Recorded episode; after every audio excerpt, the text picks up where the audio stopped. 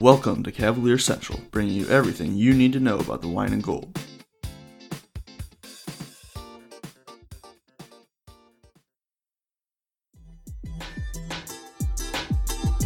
Hey, Hoopheads, we appreciate you listening to this episode of Cavalier Central with Justin Matcham.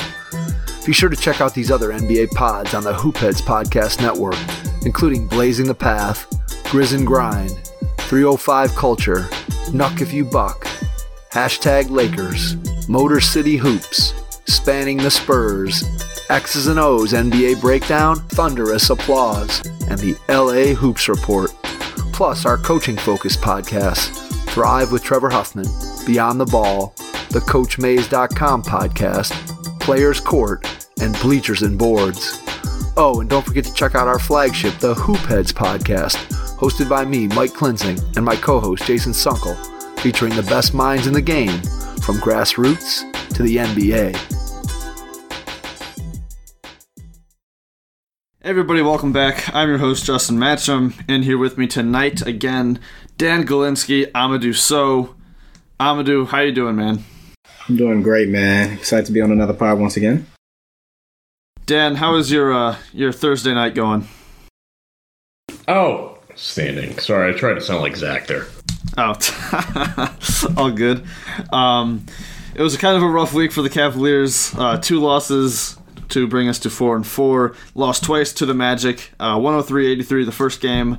105-94 in the second. The injuries really, really piled up this week. The Cavaliers were, as usual, without Kevin Love, Kevin Porter Jr., Dylan Windler, Matthew Dellavedova. They were also without Garland this week in both games. They were without Okoro in the first game, and Dante went down with a calf strain 49 seconds into the first game. He will be out one to two months. Terrible stuff to hear there. Um, Collin and Damyean Dotson also both rolled their ankles in that second game. Uh, both are playing tonight. We'll we'll see. You know how many minutes they're going to play. They're going to need to play quite a few if they're able to because those are the only two guards that are active on this roster right now. But uh, Dan, we can start with you. How do you think the Cavs played in these first two games or in these in these last two games? Overall, I thought you know they put out the best effort that they could. They just kind of ran out of steam. It seemed like in the third quarters of both games, they just kind of didn't have very much anymore. They had to go all the way to the back of their bench to find guys who could play minutes, and it just kind of didn't work out for them. Yeah, it was really rough for them, uh, just because as you hit on um, just the lack of available bodies and guys that really can uh, be can I guess regular or set semi-regular um, rotation players. It's been yeah they've just been dealt a really rough hand um, and we'll have to see how they uh, if they can patch things together more here. Um, maybe they'll be able to get a couple guys uh, relatively soon, but um, just looking at how that they're reportedly going to um, apply for that hardship exception, it's it just shows that they're probably still going to be dealing with that. And uh, on the plus side, I thought the defensive effort um, last game it kind of waned a little bit, but I thought that they've at least shown grit, and I, I give them credit for that. And they've they've had runs, um, had some spurts, but just unfortunately haven't been able to knock down uh, open looks and haven't been able to really get out and run a whole lot. Um, what have been your thoughts from these past couple of games? Yeah, I feel like the team as a whole, you know, under the circumstances, it's it's tough to play when you have you know tons and tons of rotation players out. You know, you're playing two way guys or some guys who are at the back end of the, the rotation. Um, you know, like we talked about. I mean, look, the team played well in the first half in both games, and then it looks like that third quarter they're just gassed coming out of halftime. They don't have that same energy, so it's you know it's tough to deal with that against a, a Magic's team that has looked very well this year. Defensively in both games, honestly, I thought it was good. I feel like last game they played well defensively, but I, I don't know if you want to say it's played well defensively or just the, the Magic weren't hitting their shots, but it was all around. I mean, good team effort in both first halves. Just couldn't get done, honestly, but can't really blame them. Yeah, I think you know it, the effort was there. I think you know even without so many pieces, you know they, they still looked like you know they were trying to be the same team. I think You know, they still had runs where they looked like the, the fun team that we've seen. It's just when, you're playing, you know, some of these back of bench guys, you know, we've gotten our first really, really good look at a guy like Lamar Stevens here. And, you know, I mean, you don't expect much from him because he's, you know, a rookie two way player when undrafted. But, you know, he's been looking kind of rough. We'll get into him a little bit more. Um, just a guy like Nikola Vucevic really just kind of killed us in both of these games, you know, during some of the Magic runs. You know, just especially when you have to throw guys out there like Thon Maker. Um, Vucevic is going to score on hooks on him every single time. Um, you know, Terrence Ross was shooting the ball well. Overall, you know, it, it, sucked to see you know Markelle Fultz go down. Obviously, he tore his ACL. That that really you know sucked to see as well. But he was playing well before that. Um, overall, yeah, just they they looked like a team that was missing you know seven players. But um, you know, there are still some positives to take away from this. Uh, Collin, obviously, he needed to score a lot because of so many you know other scorers out of the lineup. He continued to roll. Um, had 24 in the first game, 21 points in the second. I think did I see today that he is he holds the record now, the franchise record. Yeah, for, for most, most, consecutive 20 point games yeah. to start a season. He's at 8 now. Mm-hmm. That's yep. a record. That that was that was kind of surprising. I'm surprised that, you know, neither LeBron or Kyrie ever surpassed that.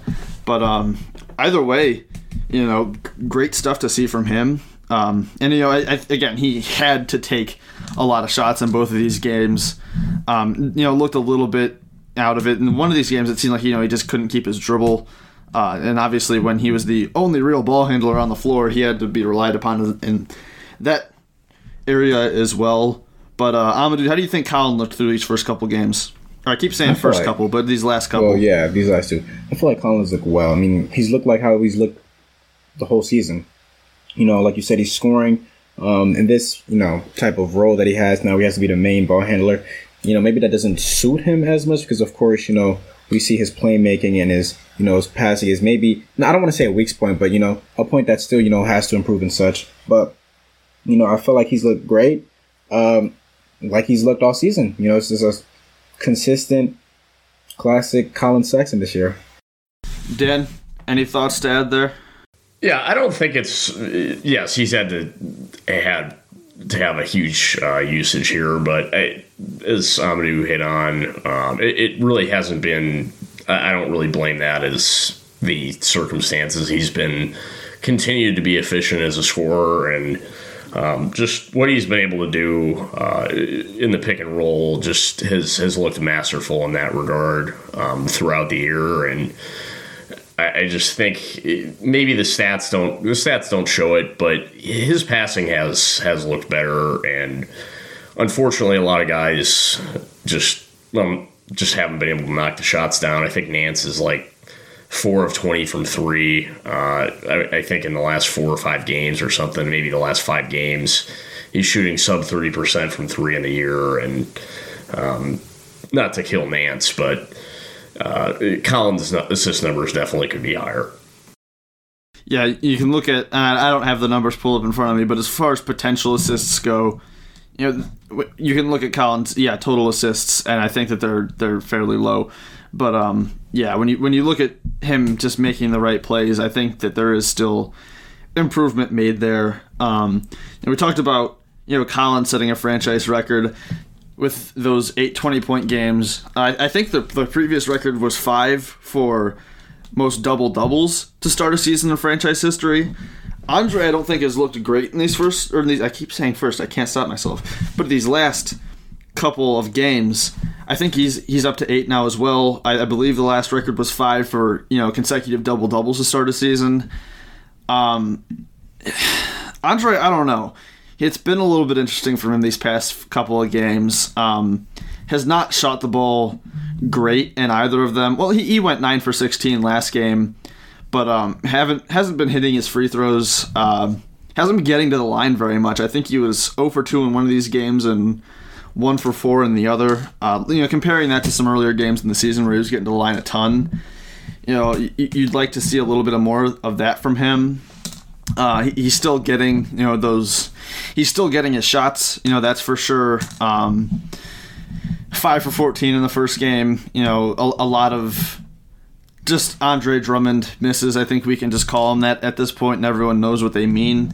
As of you know, just him getting the ball in the post and you know putting up a shot that just you, know, you would expect you know an an average post up player to at least you know come close on, and he just doesn't.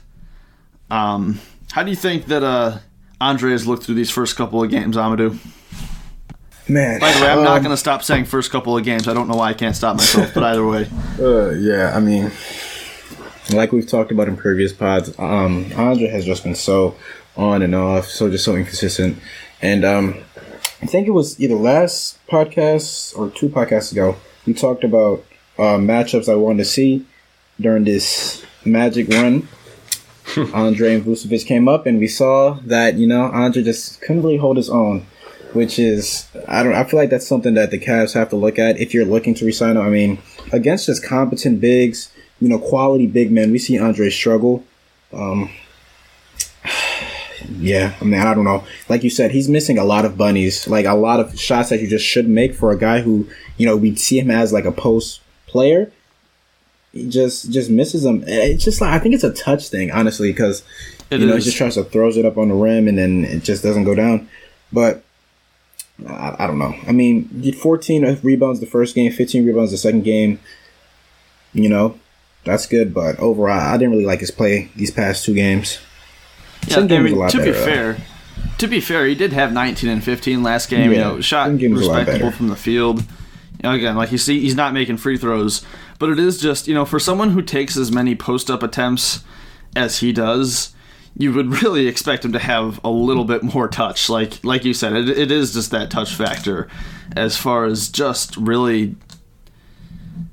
You know, I mean, he gets some pretty clean looks sometimes, and still just bricks them um, overall, and I, and I guess in a game like you know this last one, where again you have pretty much Collin on the floor for offense, and that's it. You know, Dots can hit some shots. Uh, Cedi, you know, we'll get to in a minute, but he's you know gonna shoot at least. But you do need to rely on someone like Andre, I guess, for offense more than you normally would. But Dan, how did you feel he played in these last couple of games?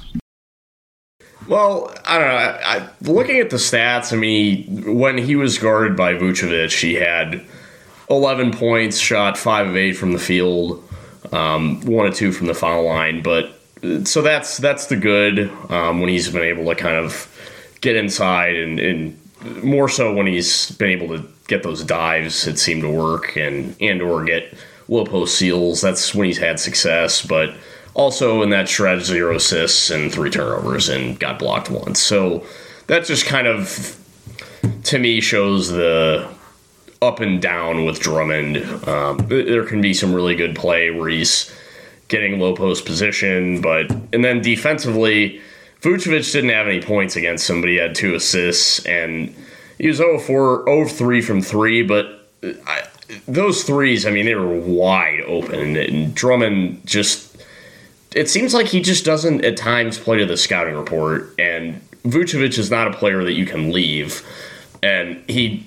I just don't think he really contested any of those, and you see those sort of kind of lapses too often with Drummond, and I understand he wants to. His natural inclination is he's going to go to the rim and guard the the roll and or short short roll, but you just have too many of those lapses from him, and uh, again, the the lack of touch is is just apparent um, by and large. And I, Amadou wrote in a piece recently. I think he was. I don't. This was a couple games back, but he was like had the fifth. I think it was like Yeah, maybe fifth um, worst percentage or something of bigs that have started one game Yeah. inside of like five feet or something like that.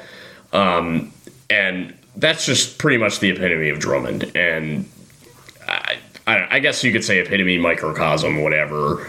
Um, active defensively on the interior, and, and I think he's done a solid job kind of deterring baseline drives, kind of forced kicks, but it's again, there's just too much of a mixed bag to for him to be like for what he's making this season. We know that it wasn't the Cavs that did that deal, but you just you just question a long term decision if if they were to commit that to that. Yeah, and, and just looking at, you know, in the first game, he took 14 shots. In the second game, he, he took 16 shots. You know, it, with Andre, most of those shots are coming around the rim, and he got to the line three times. I just don't think that that's enough. I think that just kind of shows you the difficulty of the shots that he's taking as far as trying to, you know, get hooks on on fadeaways or, or you know, not fadeaways, but on post ups. Just in general, he, like what Andre is good at when he's in the post is, like you said, getting a seal and then just bullying and you know throwing the guy out of the way and getting himself an easy look. And you know when Andre's able to do that, he's very effective. But I, I think you know for him to take thirty shots and get to the line three times, especially as a bad free throw shooter, when teams you know usually aren't that afraid to foul him. I think that that just kind of shows you you know the types of shots that he's taking, and um, again you know he, he he does have to have a little bit of an increased workload, but overall you'd, you'd like to see that improve. You'd like to see those free throw numbers go up. Looking at someone else, you know, another we talk about, you know, the inconsistency of a guy like Andre. How about Cedi? First game coming off the bench, he has 18 points, 7 rebounds, 7 assists. Shot 4 for 8 from 3, you know, 6 for 14 from the field. We can we can get past that though. Then in this last game, Cedi shoots the ball in the starting lineup 1 for 12, 4 points. is it really just a is it is it a bench versus starting role thing with him? And I, I, I will give Cedi credit because he did have seven assists, I believe, in, in both of these games. Yeah, he did. Um, you know, he had three steals last game, and um, yeah, I I won't say that that was because of you know they were good heads up steals, but it didn't really indicate his defensive performance as a whole because it's, you know, it's still out of place all the time. You know, the, we know the story with Cedi on defense. Um, I, I really, by the way, did not like Cedi in the zone. Um, in in a defense where you have to be able to defend in space and you have to be able to know where to be all the time, I just got to say I was not a fan of that. But um, overall, you know, he did again in an increased usage rate move the ball pretty well. But I just I don't know what to make of this. I don't know what to make of you know going four for eight from three to going what was it you know 0 for 7 from 3 the next night 1 from 12 from the field overall Dan, did what what are your thoughts here on on Cedi and how he's been doing? Well, it's been good to see him make some really nice passes the last few games. I, I give him credit for that. Um, the Cavs really had needed it, and uh, he's he, they're going to need more of that from him, whether it be. Uh, regardless of, of the amount of minute share, um, he, he's going to play a good amount of minutes in this upcoming stretch anyway. And without Garland available, you need that from Cedi or a guy like him. I still I still think Okoro we're going to need to see in a, a key ball mover role too. Um, but yeah, that was good to see from Cedi. Uh, it, that generated a number of open looks, and um, it was it, it's solid. Um, it was a solid way to get Collin a couple spot ups there. That was um, good to see for him. But uh, with Cedi, yeah, it's it's just again the roller coaster ride when he's in a starting role for some reason. There's just you just really don't know what you're going to get. And just yeah, as you alluded to, defensively off the ball, he had a couple nice steals that um, we're kind of reading your react steals, kind of shut off um, the one of them I know or remember he kind of shut off the opposite corner, which was good to see. Good anticipation there. Um, but yeah, in a zone type of standpoint, he just doesn't seem to. I, I, don't know what it is with Cedi. It just doesn't seem. I, I don't know how. He just doesn't seem to know what he's doing when it comes to closeouts. I don't know what that is. Uh, it, it's in year four. It's just too late to to make those kind of hand down mistakes. You just you see it too often.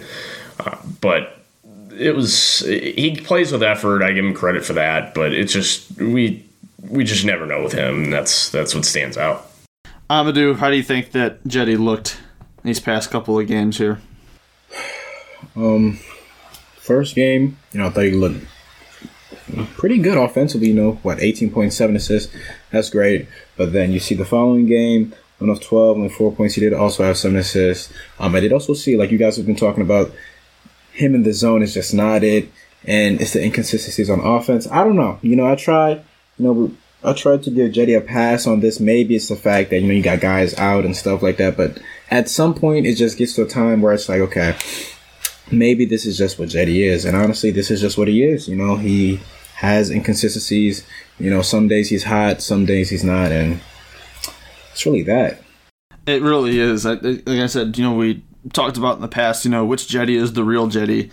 Maybe this is the real Cedi. You know, maybe we're not going to get one or the other. Maybe this is going to be one night you know, he has 20 points and the next night he has two. That's just going to be.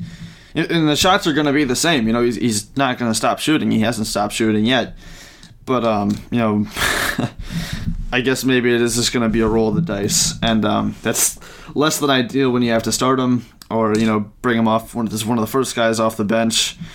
But, you know, I think, you know, if you can if you can make him that that ninth man in your rotation, if that eighth man in the rotation, that's not as big of a deal. But um, in the in the current state of the Cavs, you know they, they they need him to shoot the ball well. So it'll be interesting moving forward as the Cavaliers struggle with healthy bodies to see how he looks. Speaking of healthy bodies, Isaac Okoro has come back. Uh, he you know had a little absence there, but he has returned to the lineup Amadou, how do you think Isaac looked last night? I thought he had a fantastic game. Yeah, I believe he shot thought... four or five from the field, made both of his free throws. Uh, missed his only shot. as It was a three. He airballed it. That happens. Um, overall, uh, it, having him in the lineup was a, a huge boost. Yeah. Would you agree? 100%. Yeah. You can just see how differently the team plays when he's out there versus when he's not. I mean, he's active on both sides you know, moving the ball on offense while being very active on defense. He had a couple of deflections that were really nice, nice to see. Excuse me. You like it's just it's the impact, and it's it's great to see. I'm happy that he's back and healthy again, or as healthy as can be. Um, yeah, I mean, what what can I what differently can I say? Offense, he looked you know great. Like you said, he had four finishes. He had some great finishes around the rim too, which was you know nice to see. Defensively, did his thing. I really like what I seen from Okoro last night. Dan, how do you think Isaac looked last night? Um, pretty much ditto um, to what Amadou said. Um, just every time you see him out there, and and he's given real touches, um, especially in the open floor. Uh, in the open floor, to me, he's he's by far the Cavs' best finisher. Um, just really, really crafty. Uh, it's it's not all bully ball. He's he's got a nice kind of um, kind of a Euro step type type move. Um, I thought I thought he honestly got away with a travel yesterday. I think Terrence Ross kind of, um, or maybe it was a jump ball, and he, he ended up getting the call. Um, but yeah, the the kid is just looks very mature for his age. Just whenever there's an extra pass to be made, he's going to make it. Uh, and just yeah, defensively, he had a couple moments where it almost seems like he kind of closes out too hard um, and then kind of gets beat initially, but um, often kind of re- regains ground and um, overall just does a, a really good job um, off the ball. Just gets those deflections uh, as Amadou hit on, and he's they just have a different uh, amount of ball pressure. Um, just can just be more engaged defensively when he's in there. Yeah, I think you know having him back especially someone who can kind of slide up in the in the rotation as well as far as positionally. Um, you know, being able to play a little bit of two guard. We've seen him do that this year when the Cavaliers were healthy. So you know, tonight and moving forward, you know, with these injuries, they're they're definitely just going to need him to play. Um, you know, I think what he brings isn't a ton, but it'll be interesting to see what he what he continues to do with you know probably some increased opportunities again, just with you know the need for you know people to get shots up. So excited to see what he has going on. Hey, hoopheads, we all hate ankle sprains, and they happen way too often. Ankle injuries are the number one sports related injury. Aryse is trying to change that. With the iFast, your athletes get preventative protection and full mobility. Athletes no longer need to wear bulky braces that limit performance and give mediocre protection. Anyone playing sports should be using these products. Keep your athletes in the game. Don't wait for them to get hurt to take action. Visit www.aryse.com, spelled A R Y S E, and use the code HoopHeads to get 20% off the future of performance. That's A R Y S E dot com with promo code HoopHeads to get 20% off. Looking at someone else, Lamar Stevens, like I mentioned earlier, has been getting some real run on this team. In the first game, played 15 minutes, uh, had, I believe, six points. Yeah. Last game, played 20 and a half minutes. Um, you know, last night he had tw- 10 points, you know, six rebounds.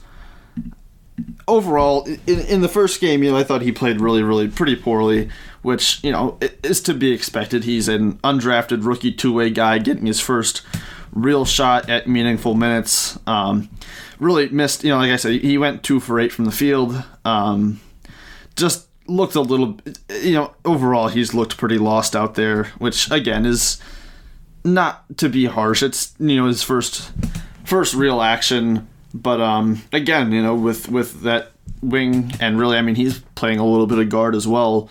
Being so thin, he's needed. Um, I thought he bounced back okay in the next game. Um, you know, again, a, a, few bad misses. I think he airballed a three as well. But um, overall, you know, I think it, you don't expect him to be a contributor at this point, and uh, I, I don't think that the early returns have been.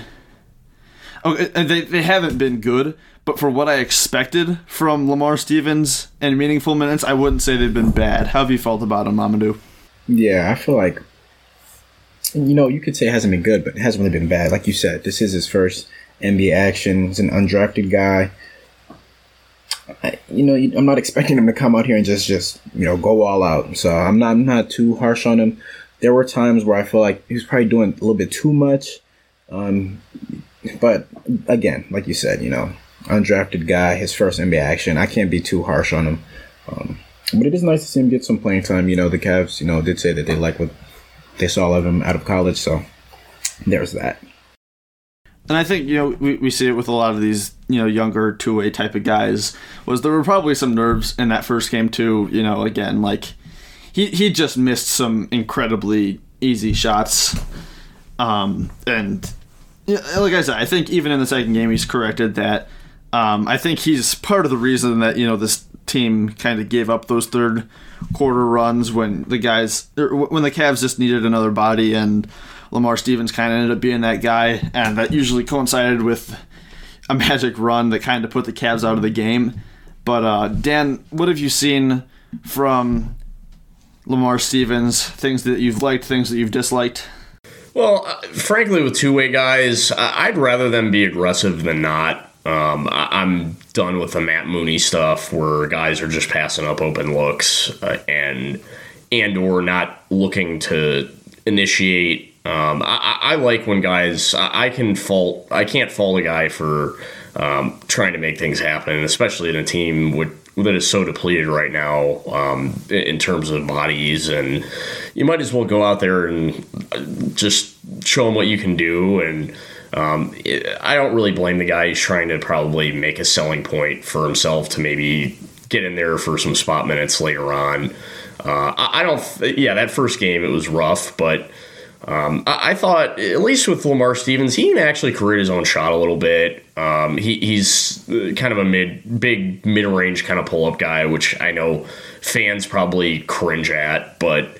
Um, those are shots that a lot of players like they're what's going to be there and you have to take them at times in settled offense and he's a guy that a little bit um, maybe if he gets his confidence level going can be a guy that uh, at, times can learn how to play a little bit of bully ball a little bit he's he's pretty thick um, for a wing uh, not really a guy that you want out there playing really at the two um, too much, but um, defensively, at least he's individually. I think he's pretty. I think he struggled. Um, just has a little bit of heavy feet uh, for a wing, but in college he was often playing the four, so kind of like a small ball four type.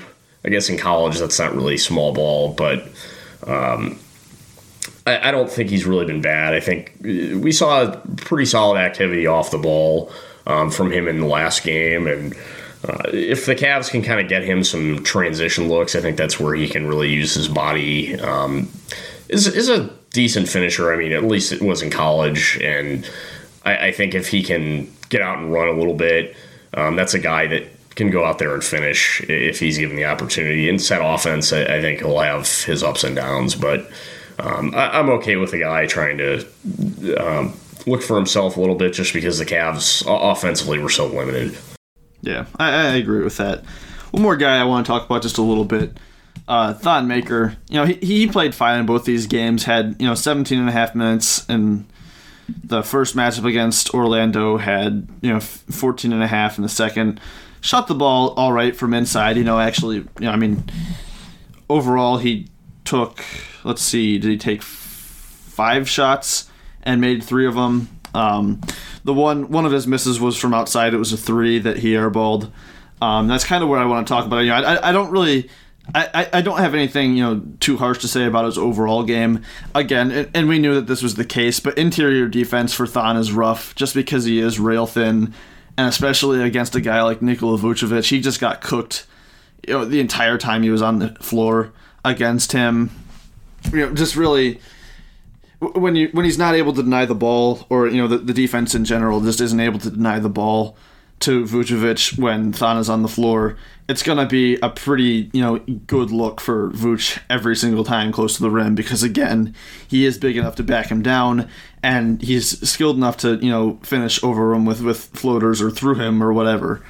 But um, floaters hooks. The one thing I want to talk about though is you know, and free throws I don't think have been terrible this year. But can Thon shoot from outside at all?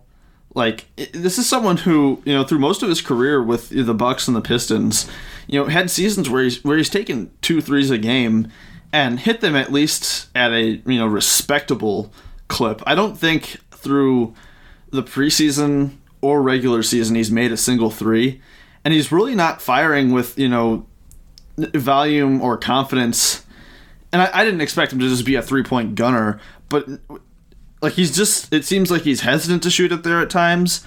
And you know when he does we saw you know last night he airballed one. It just seems like that that's not what i really expected from him when we first got him. Has this been something that is you know that you've noticed dan? Where are you at with thon maker and the outside jay? Yeah i'm with you. I, I thought he'd be able to be passable somewhat. Um, I think la- I don't remember what he shot last year. Um, I-, I, thought it was semi decent, uh, but yeah, he just does not seem confident at all in, that perspective. And um, yeah, he shot thirty four point four percent from three um, with Detroit. I mean, the, the, volume was one a game essentially, but. Uh, I mean, for his career, almost 33%, which isn't I mean, for basically like a 12, 13 minute player, isn't it's a big isn't awful. Uh, but yeah, just doesn't seem to have confidence in those situations right now, and it seems like he just is shooting like down downward just because he's so tall. It seems like that's kind of the um, issue there, and it's it's been unfortunate for him, but um, in a new situation but I, I, thought that we'd be able to see some pick and pops with him, with at least to some viability. But that's, I mean, I, I the more you look, I think with him, and frankly, I think he's he's gonna play the four um, it, when he's out there. Yeah, he a is. good amount of the time. Just it's honestly like I I didn't think it would be nearly this much, but it's you never with him. It just seems like he's he's kind of an energy guy. He sets he sets some decent screens, I think, but yeah, just if if you're gonna have a guy out there that is that thin, he's he's got to be able to counteract uh, on the other end by at least hitting those at times, and it his yeah his his confidence just seems really derailed right now. I mean, JaVale McGee is shooting from outside with more confidence than Thon Yeah, right that's now. yeah, that's concerning. Amadou, are you concerned about this? I mean, obviously we're only eight games into the season. Do you think he can get it turned around?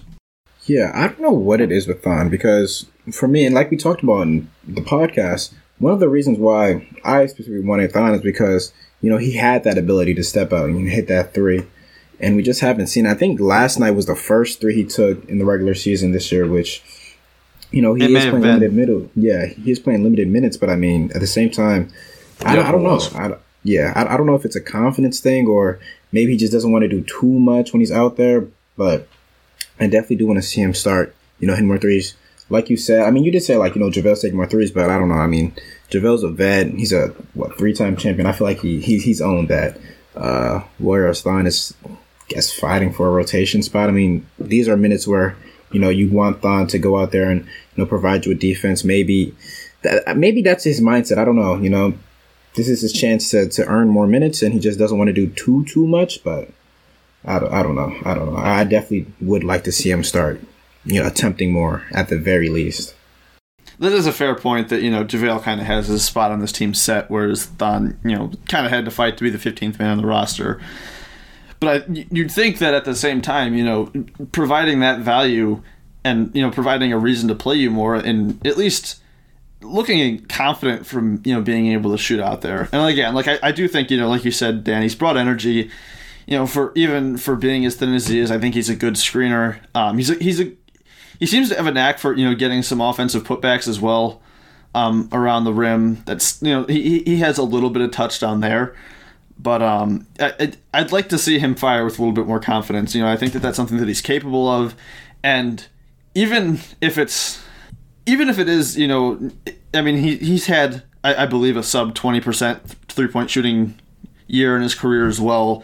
Even if it is like that for a stretch, I, I'd, I'd like to just see him take like one a game, you know, and that, that's again hard to do when you're not getting consistent minutes like a guy like JaVale is. But I, I would just like to see him be a little bit more confident from out there. I think that's just kind of a, a trend in general with some of the Cavs um, it's kind of funny because we talk about guys like JaVale and Drummond and not wanting to shoot from three, whereas, you know, guys like Larry or, you know, Thon Maker, uh, I, I would like to see shoot the ball with a little bit more confidence. And, you know, Larry has been struggling as well. And we're only eight games into the season, so, you know, I think t- guys like that can, can turn it around. But um, at the same time, you know, not really not sure. We'll just have to see with Thon. You know, if he if he if it is a confidence issue, if he starts taking more, is he gonna you know start hitting some? We'll just have to see. But um, any any other standout guys from these couple of games from either of you? My guy, Damyean Dotson. Dotson. I feel like he played well that first game. The second game, he kind of had that that tweak at the end of the first half that kind of set him back. But I mean, like we talked about, this is what we wanted to see from Dotson. I think that first game he had 16 points. Yeah, shot six of 10. You know, with Exum out, this is what we wanted to see. We wanted to see him, you know, not really take over, but you know, be efficient, be that you know scoring threat that he has some ability to be, and potentially take minutes away from Exum, or just make the coaches think about whether him or Exum should be that backup guard spot alongside Kevin Porter Jr. whenever he comes back. Well, it's going to be Damyean Dotson for a while. Um, Yeah, and you, you know it, it sucks that Exum. You have to feel terrible for Exum. Yeah. I mean, it just seems like Yeah. you know yeah, if the basketball guys are real, you know, why do they hate Dante Exum? He seems Yeah. like a nice guy, but um, it it just he, he can never catch a break. But at the same time, this is a golden opportunity for a guy like Damyean Dotson. I think he's playing, you know, well enough. I think yeah, it, we were kind of talking about, you know, how is this guy gonna get into the rotation and really prove himself? I think this is here. Here's your golden opportunity. Like especially right now with Garland out, um, you know, without really any guards other than him and Sexton, this is your chance to. And, and obviously he'll have plenty of chances again. You know, they're, they're, very. It- it's not just Exum that's out right now, but um, you know, Damyean will get his shot here, and I think he's proving that he's he's playing well right now. I think again, you know, just having someone who can hit an outside shot when some guys are cold, and I'll keep saying it. I've said it so many times, but you have so many guys out. That's really, really important right now. Would you agree, Dan?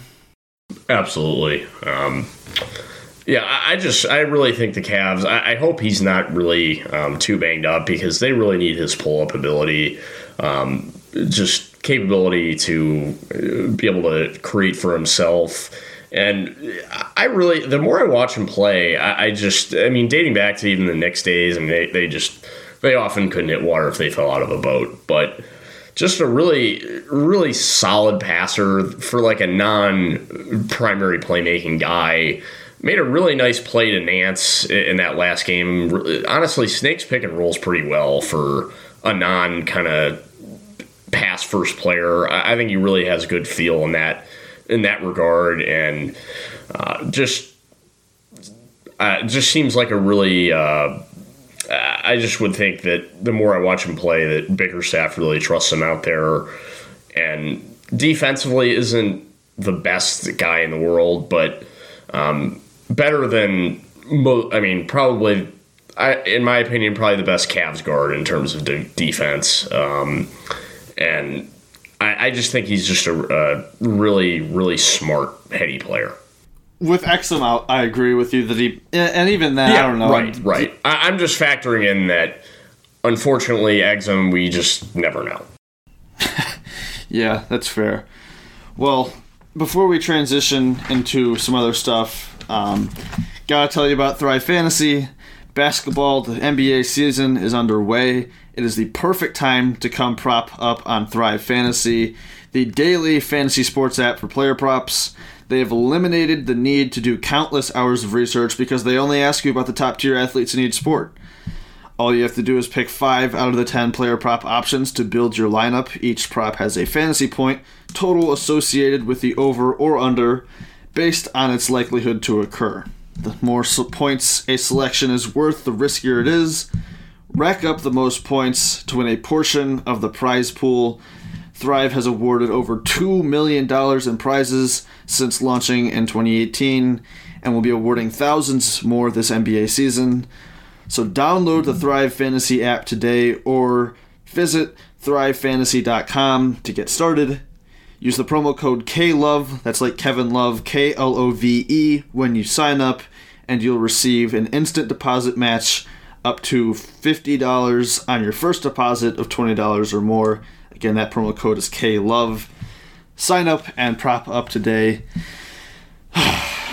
Well, the theme of the the episode here is injuries. Uh, we learned today that the Cavaliers applied for a hardship exception.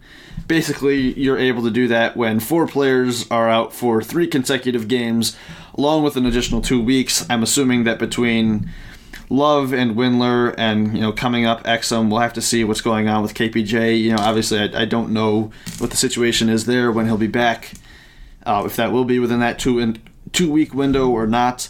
But either way, the Cavaliers have applied for this hardship exception that basically grants them an extra player, an extra roster spot that allows them to sign another player until they can get some healthy bodies back.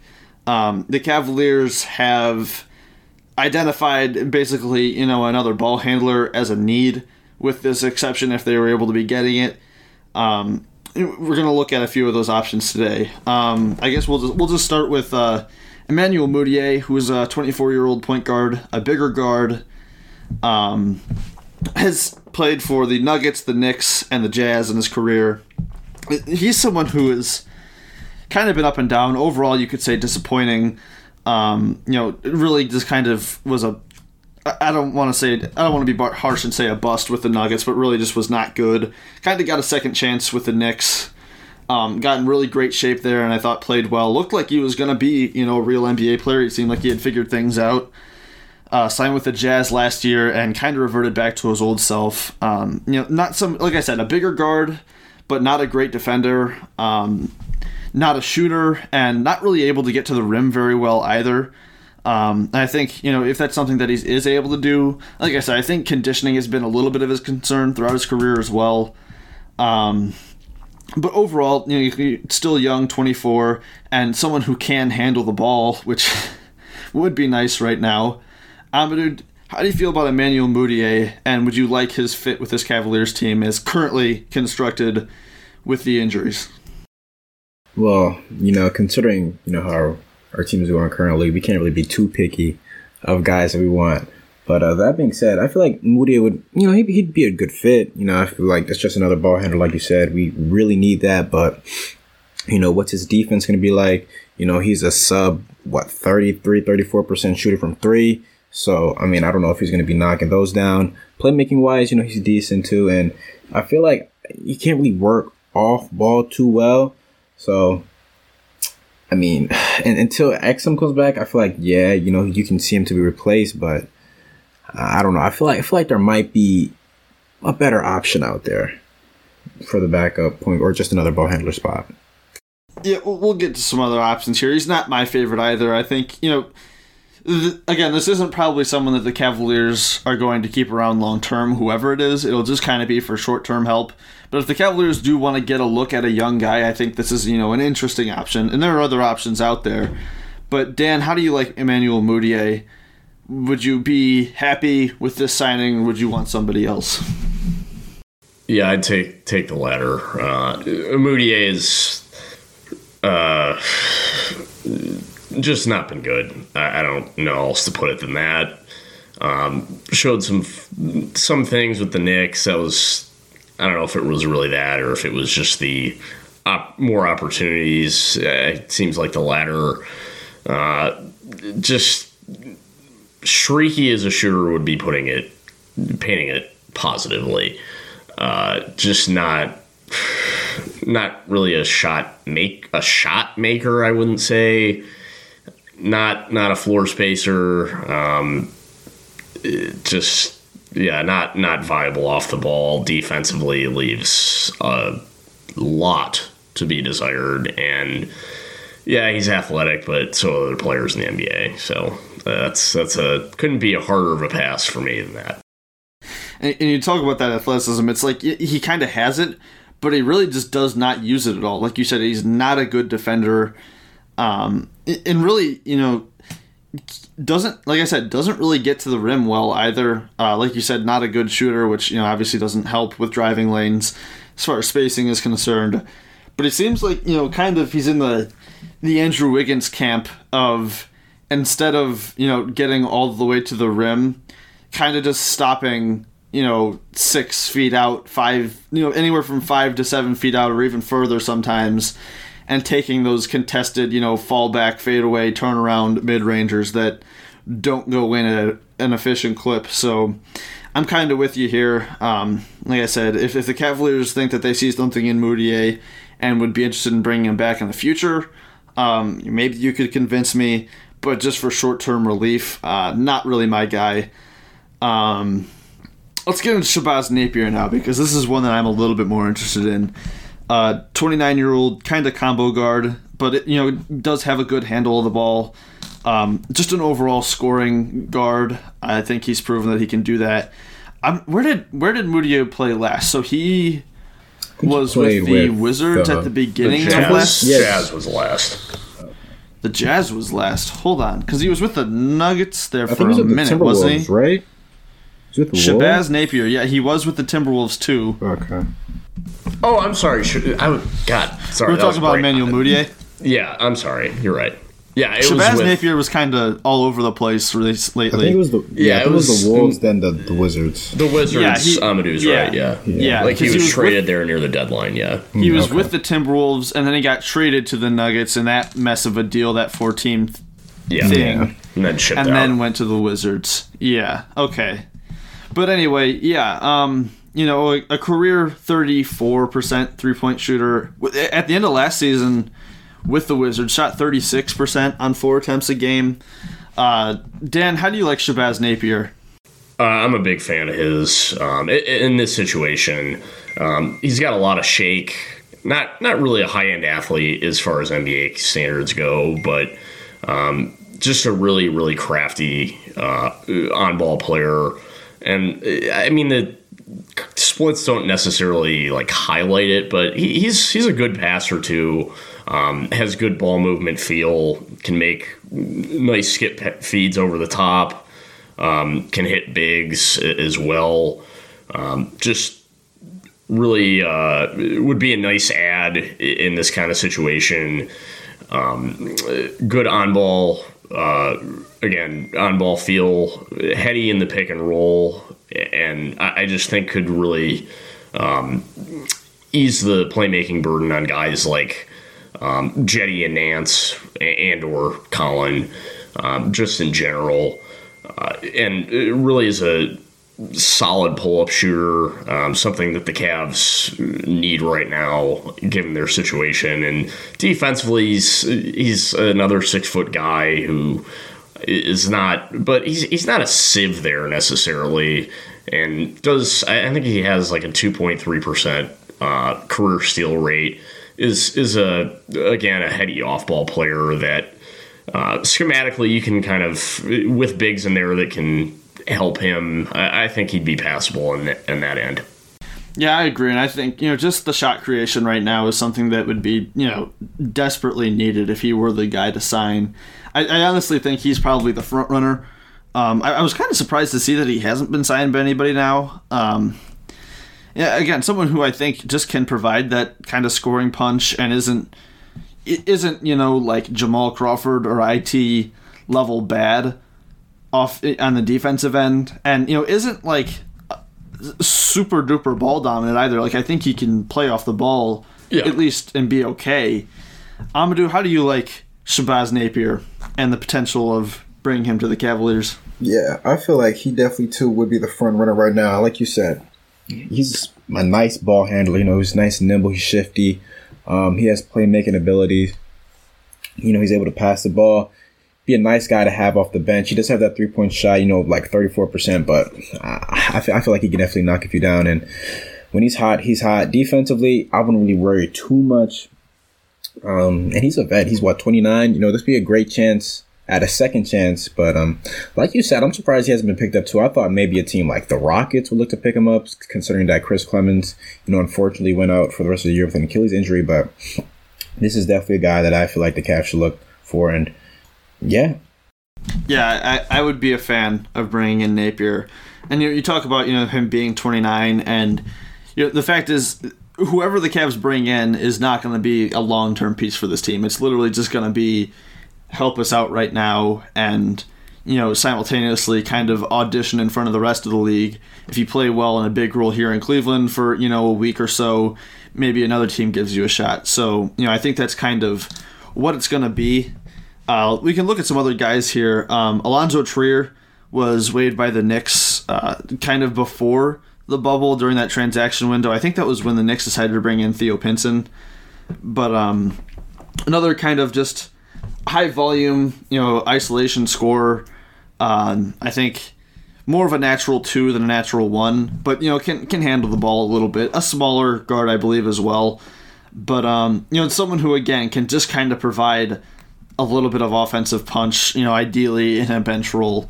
But um, what what would your opinion of? Well, I guess not your really. It is your opinion, but um, how how would you feel about bringing in a guy like Trier? Amadou. Um, now Trier is interesting because you know he's he's more of a a combo guard. I don't know if he's really a point guard. I would more see him as like a two guard. Um, but like you said, he's a heavy ISO type player. Um, and everything he's done in the league, he's, he's done well, but it's been just like in limited minutes. And I guess that's, you know, you could say that's what he'd be on the Cavs, but you know, he's a guy who in his rookie season, he shot 39% from three. Last year that dipped down to just under 36%. Um, but you know, I, it'd be interesting because I feel like off the bench for the Cavaliers, they have a lot of you know off ball guys. At least for right now, you know, like um, Cedi Osman can work off ball if Okoro or whenever Garland comes back, and then Okoro starting and Cedi moves back to the bench. Um,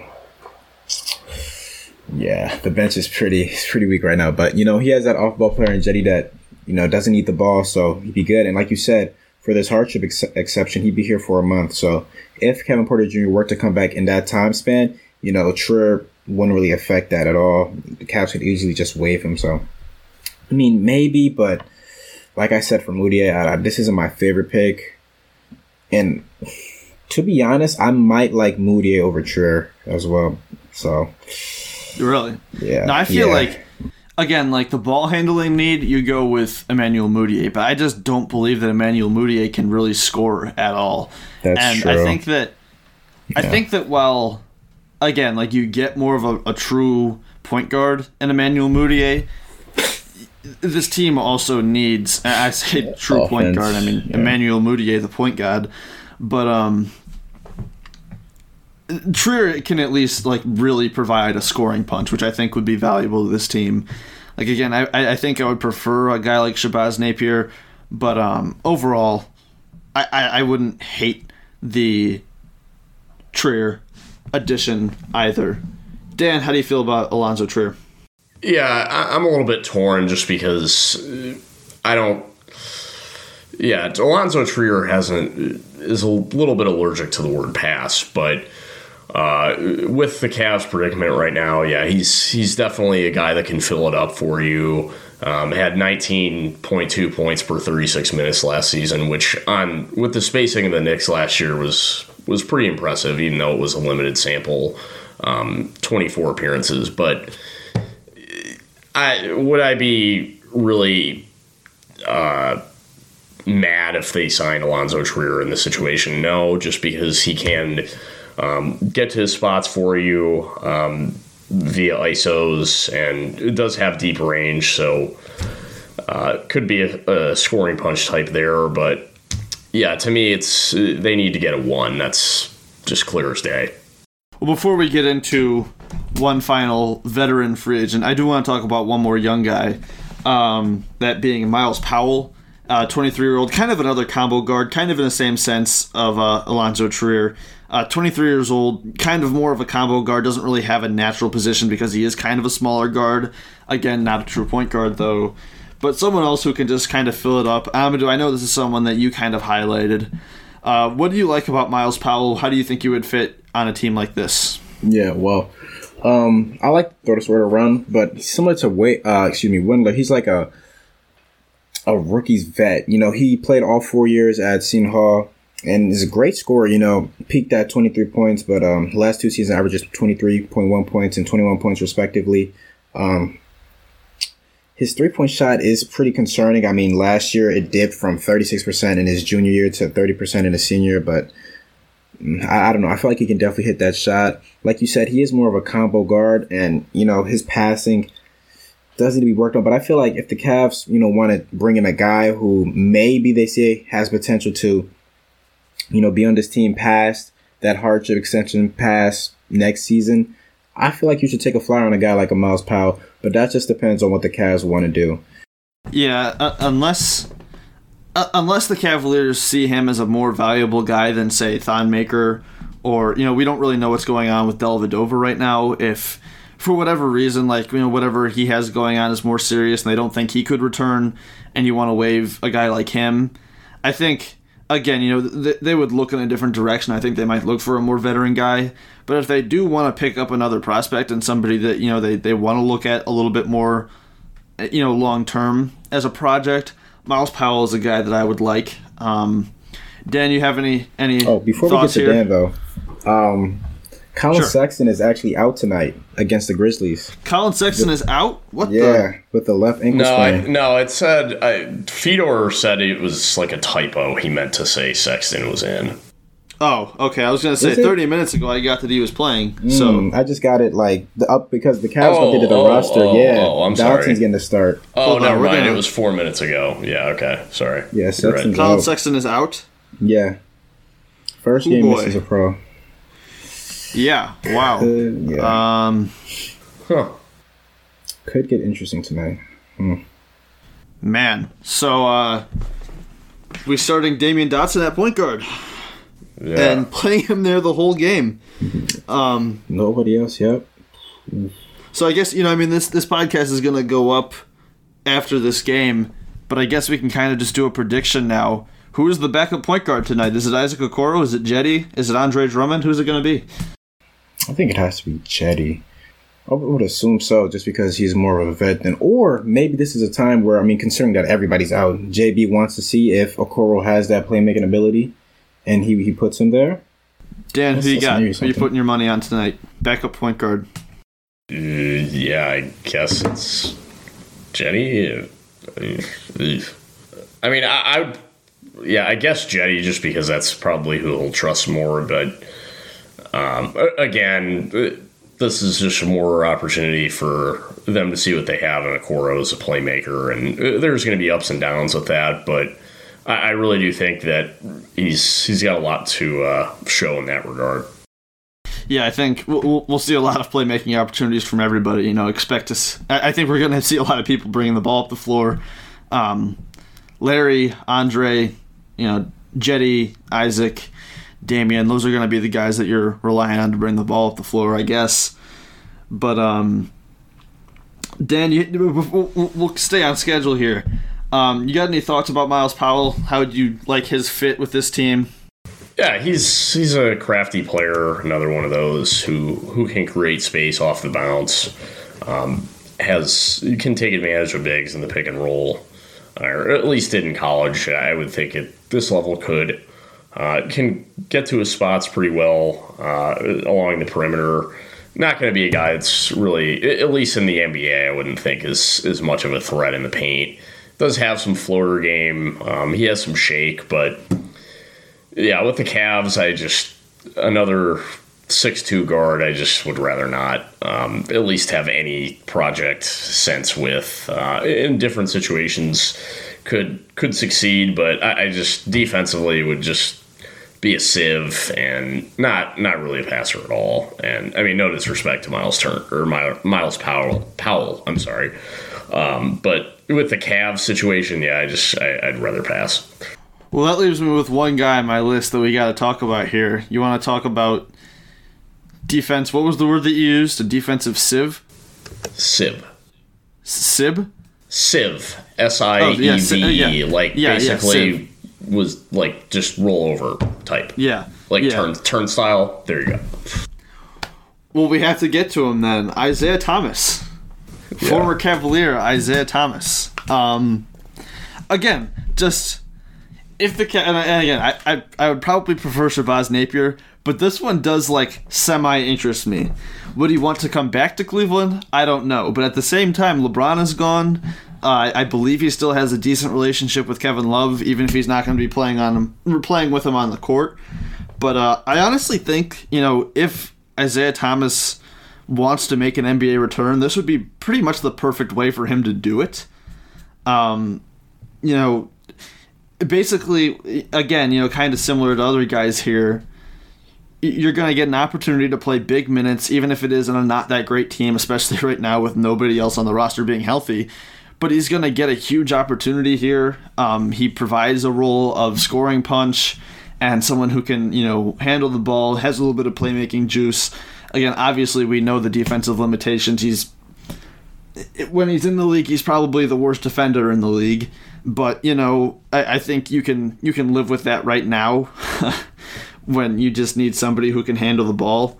But um, Dan, do you like the idea of bringing in Isaiah Thomas? This isn't something that's been rumored at all, but I would love to see these rumors start picking up here. Absolutely not. Uh, um, yeah, no, I, I don't. We don't need any guy that's uh, when guys actually are back, He just I don't want that in uh, in the I guess realm and around young well, guys. I, I, know that they wouldn't well, say it thing. publicly, but I'd I'd frankly pass. Big big pass. That's the thing, though. You know, you're talking about you know once guys get healthy. Once guys get healthy, he's out of here. This is basically just you know for the time being, give him a chance to show that he can still play, and then cut him. You know, I, I just I don't know why. I just feel like if we're gonna go out and get a guy like that, it seems like there's a possibility he can stick around um, because he'll probably have juiced up stats in the situation, and I, I just have a feeling that Dan Gilbert, for some odd reason, or the organization would want him to stick around. I, I don't know why. That's just if they're going to bring in a guy stick around like last time.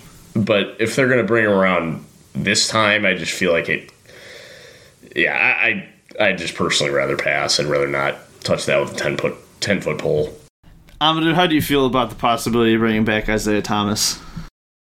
Yeah, um, I'm probably with Dan here. I'd pass. I don't know. Um, if his offense just isn't clicking, man, I just don't want him out there on defense. And you know, he's 31 he's coming off another. I think he had another hip procedure this offseason or something. I'm not sure. I, I, I don't know. I mean, you could say, you know, he has a, a, shooting ability, ball handling, all that, but he hasn't played basketball in how long? Has it been nine, ten months? When, whenever he got waived, I, I, I'll just pass, to be honest. I just, you know. Yeah, it, well, he, he did play with the Wizards last season. Uh, he was traded to the Clippers again in that whole mess of a trade deadline. And, um, yeah, was was waived by the Clippers and hasn't been back since. But I think he just parted ways with his agency, um, and he did state that he is looking to make an NBA comeback. I don't know. I, I just feel like you know what do you have to lose right now? Um, it'll give you know those Cavs fans who are unfortunate enough to buy an Isaiah Thomas jersey, um, assuming they didn't throw him in the trash, break him out for a couple weeks. You know, I I, I don't know. I I think it makes some sense basketball wise. Again, you know, and you can talk about you know the culture stuff off the floor and what is he going to bring. Wasn't the best guy to have around last go around, but you know, maybe things might be different. Again, I think this is a completely different locker room than last time. Um, and you know, the one guy who has stuck around is Kevin Love, who he has a good relationship with. So I, I don't know. I, I I'm, I'm open to the idea. Um, I would not be. I'll say I would not be upset to see Isaiah Thomas come back. And I, am not sure that he has an NBA future, but um, I wouldn't hate it if a team gave him a shot just to see what he can do. And um, like I said, I think the defense would still be horrible, but I think he can still make shots, and uh, that's kind of something this team needs. Yeah, horrible is actually horrible is an understatement. A, definitely a compliment. I, I mean, to me at this point, the big three like that. That's that's where he's going. I, I don't know how. I, I don't even know he he'd be a sieve in the big three defensively. Like he might, yeah, he might actually yeah. be he might actually end up being a more negative player in the big three. Now that I think about it, actually, because okay, there's be... there's not two other guys around him. So in addition to the, I mean, actually he could end up being a more net. Do they have advanced stats in the big three? Because he actually could end up being worse in that. Now that I think about it. Uh, because he's, he's not defense. he's not a passer. I mean, there's a lot of one on one in that. The guy is not a passer at all. Like he's I wouldn't say he's not all, at all. He's he's a passer in the sense that like he's triple teamed and he'll by bare default pass it out. That's the kind of passer Isaiah Thomas is. I'm just saying. I mean, like, at least he can do that though. I he, mean, he filled it up on the on the on the Kings like back way back when. I mean, he's an, a career five assists per game guy. Like that's not great. Those are but... the most empty five assists you will ever see on, on, earth. And when you're down when you're down 45, five assists isn't doing a whole lot for you. He's not a better passer than Collin Sexton. He's not. Not. And he turns uh, the ball over at will. I mean, a walking turnover. I, I just, I, I, Isaiah Thomas. I'm sorry. He is maybe my least least liked player in, in the history of the league. Uh, I don't know why. In the history my, of the league, what on earth, Dan? What did he do me, to you? I, he's well, it, it's the Kyrie Irving trade deal that that. I that, mean, and that's just fair. the fact that the Cavs got duped out of that, basically getting 15 games out of him. That that's why it's not even really him. It's just that that it just brings me back to that horrendous deal. So it, we're moving past it. Never mind. 23 minutes a game last year in the games that he did play. 1.9 turnovers. I mean, that's not good, but I mean, you'd, you'd like a better than a you know 3.7 assists. Oh, I'm, I'm not. Turnovers. I am not a, like a turnover like like oh my god, the guy's turnovers type guy. But when you give up the amount of points he does, it at and the other end of the floor, I, it's just it's just hard to it's just hard to fathom a worse defender. Like, I don't know. He, he just is. He's not. He's he's just skinny. It's not really his fault. It's just. It's amazing that he was in the league for as long as he was. I mean, it's unbelievable.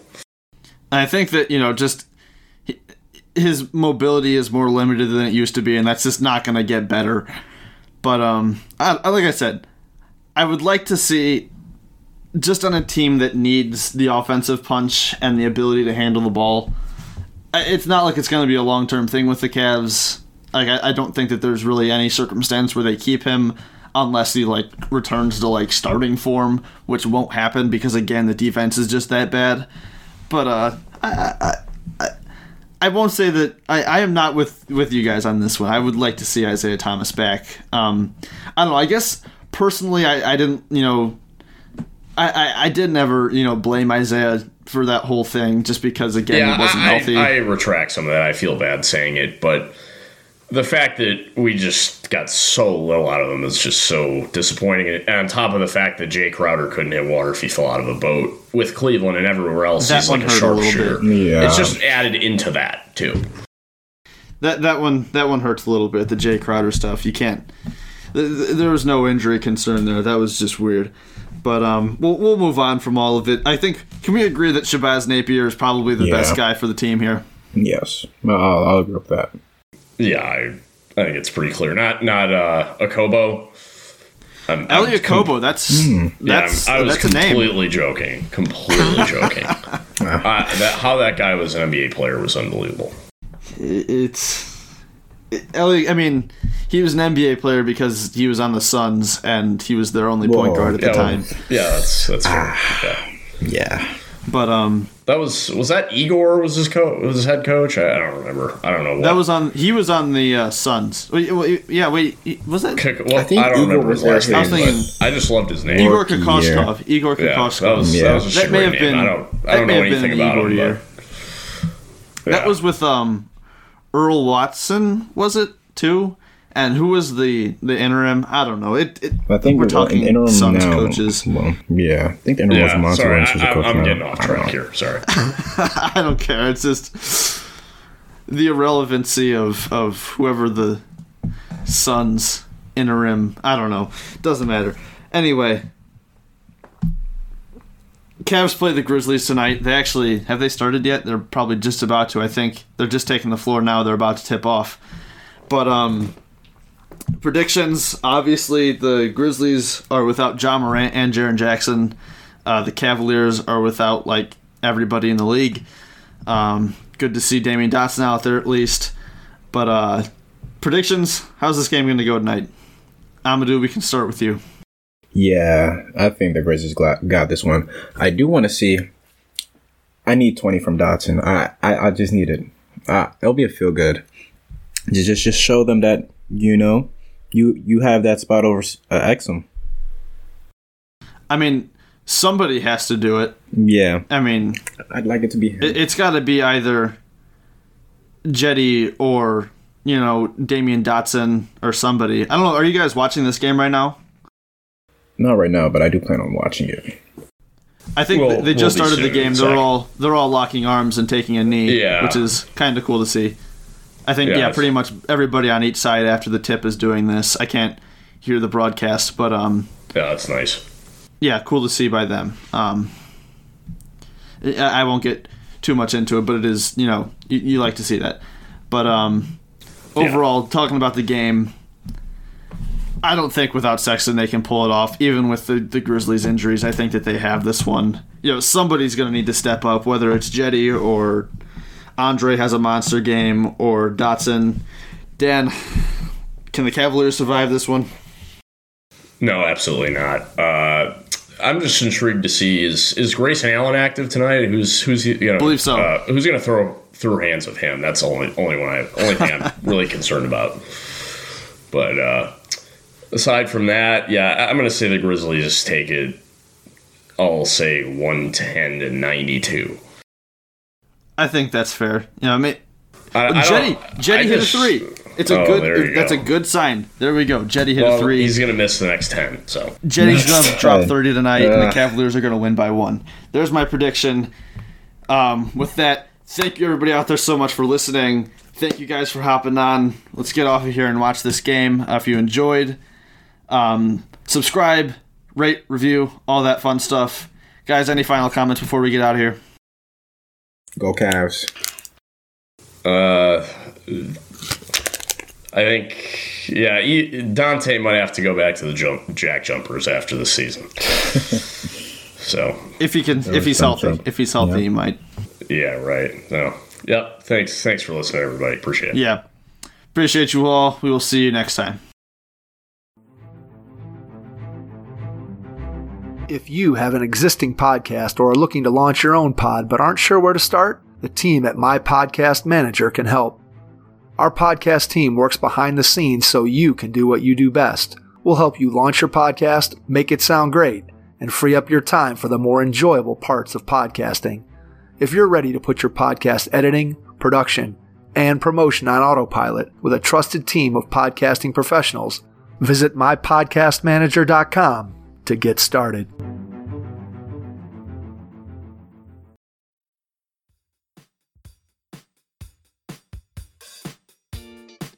Thank you for listening to Cavalier Central. Be on the lookout for another episode coming soon.